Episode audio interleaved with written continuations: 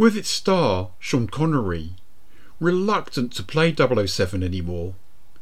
We were fortunate enough to have him for the fifth Bond movie, You Only Live Twice.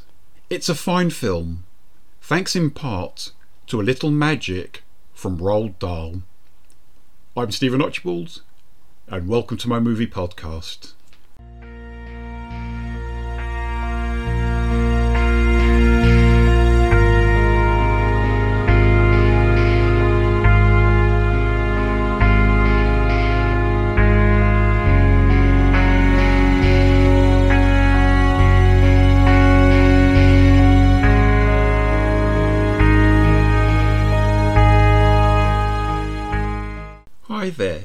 And welcome to They Came From Within Cult Movie Reviews. Live to Fight Another Day. You Only Live Twice, 1967. Roald Dahl, the celebrated children's author and master of the thriller with a twist in the tale, wrote the screenplay for You Only Live Twice, with additional material credited to Harold Jack Bloom. Despite his having been friends with the late Ian Fleming, Dahl actually disliked the source novel for this film, saying it was Ian's worst Bond book, without a plot in which to make a movie. Despite this, plus the fact that Dahl had only written one screenplay before, for a World War I movie which was abandoned after five weeks of shooting, he managed to transform this 007 novel into a wonderful celluloid experience. After NASA's Jupiter 16 spacecraft is mysteriously hijacked in orbit, the Americans suspect the Russians of foul play. Sometime later, however, the same thing happens to a Soviet capsule when MI6 suspect that a Japanese region could be a good location for solving the mystery, they send Bond in to investigate. That is, after they fake his demise in Tokyo. It proves to be a perilous journey which leads 007 to the secret volcanic lair of Ernest Stavro Blofeld. We finally get to see the face of Spectre's number one and what better way to begin than with the physiognomy of the fine character actor Donald Pleasence, with the devious Blofeld wanting the Soviets and the Americans to be at loggerheads. And us Bond fans were lucky to get Donald. The Czechoslovakian actor Jan Werich had already been picked to play Blofeld. But early on in the filming, the director Lewis Gilbert and the producer, Cubby Broccoli, concluded that Jan wasn't right for the role. That he just wasn't menacing enough, and it said that Jan felt unwell before every take. The art of being menacing certainly wasn't a problem for Mr. Pleasence. Sean Connery maintains a charismatic screen presence here as the intrepid MI6 agent despite looking clearly jaded at times and carrying an extra bit of weight. It would have been known by all on set and elsewhere that Sean would not be taking part in the next Bond movie, so the atmosphere must have been somewhat strange. As I mentioned before, the movie was directed by Lewis Gilbert. Following the success of his movie Alfie, starring Michael Caine, Gilbert directs the movie with pace and considerable expertise, and he was greatly helped by the outstanding cinematographer Freddie Young. The Japanese locations often look stunning.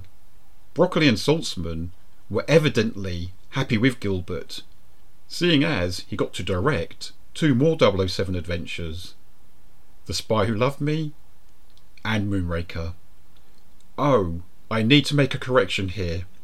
On my recent Goldfinger podcast episode, I said that Guy Hamilton directed the most Bond movies, but it's actually John Glen who holds the record. He helmed five of them, so my apologies for this schoolboy error.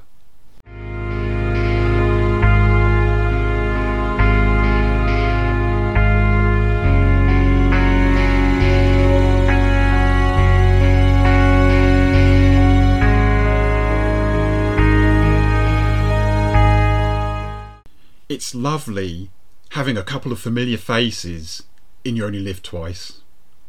Charles Gray, who would go on to play Blofeld himself in Diamonds Are Forever, portrays Dikko Henderson, Bond's British contact in Japan, and Burt Kwouk, immortalised for playing Kato in the Pink Panther movies, makes his second appearance in a James Bond film. Having played a Chinese agent in Goldfinger, he portrays Spectre's number three in this one. Aside from the exotic Japanese locations, the famous Toho studios were utilised, along with a number of their fine actors. This movie features two delightful actresses who hail from this country. Akiko Wakabayashi plays Aki, a courageous agent who assists Bond on his mission. And Mie Hama portrays Kissy Suzuki, a local girl 007 has to marry as part of his cover. Both of their interactions with Bond are quite appealing. And Western glamour was represented in the film by the German actress Karin Dor. She plays the Spectre assassin Helga Brandt. The producers had wanted a different German actress, the gorgeous Eva Renzi, for the part, but she turned it down. No matter, Karin did a creditable job. In a role that is little more than a carbon copy of the one filled by Luciana Paluzzi in the previous movie Thunderball. The German born Ken Adam is rightly regarded as one of cinema's greatest production designers. He won Oscars and BAFTAs, although, strangely enough, not for any of his James Bond projects. Ken worked on seven Bond titles, namely this one, plus Doctor No, Goldfinger, Thunderball, Diamonds Are Forever, The Spy Who Loved Me, and Moonraker. He did receive an Oscar nomination for The Spy Who Loved Me. Ken had a tremendous imagination, and his designs lodge firmly in your mind long after you watch a movie he took part in. You Only Live Twice is the one in which Adam was at his biggest and boldest. The finest example being Blofeld's spectacular secret lair built inside a volcano.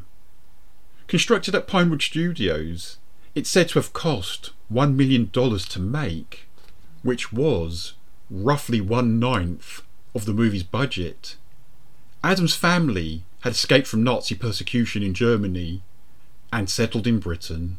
Ken showed his support for his adopted country and struck out courageously against Hitler by joining the RAF. Ken Adam passed away on the 10th of March 2016 at the age of 95.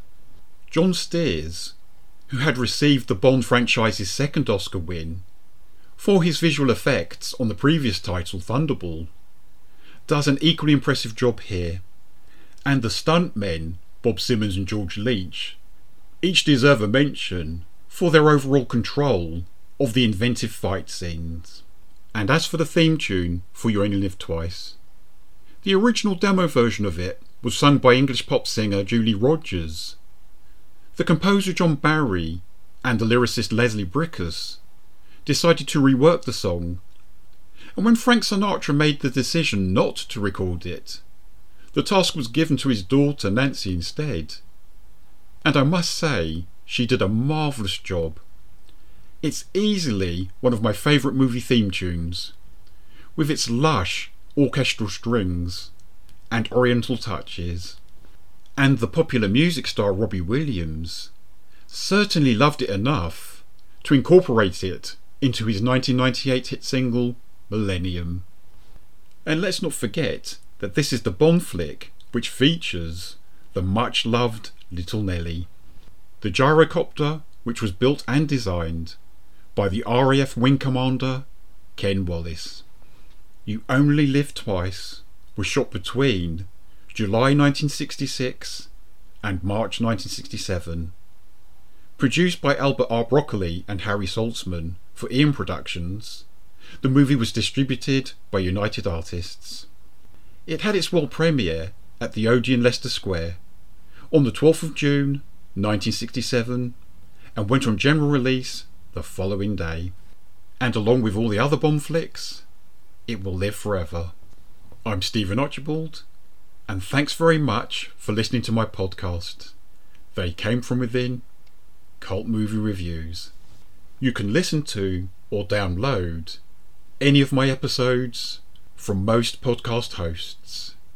Thanks once again, take care, and bye bye.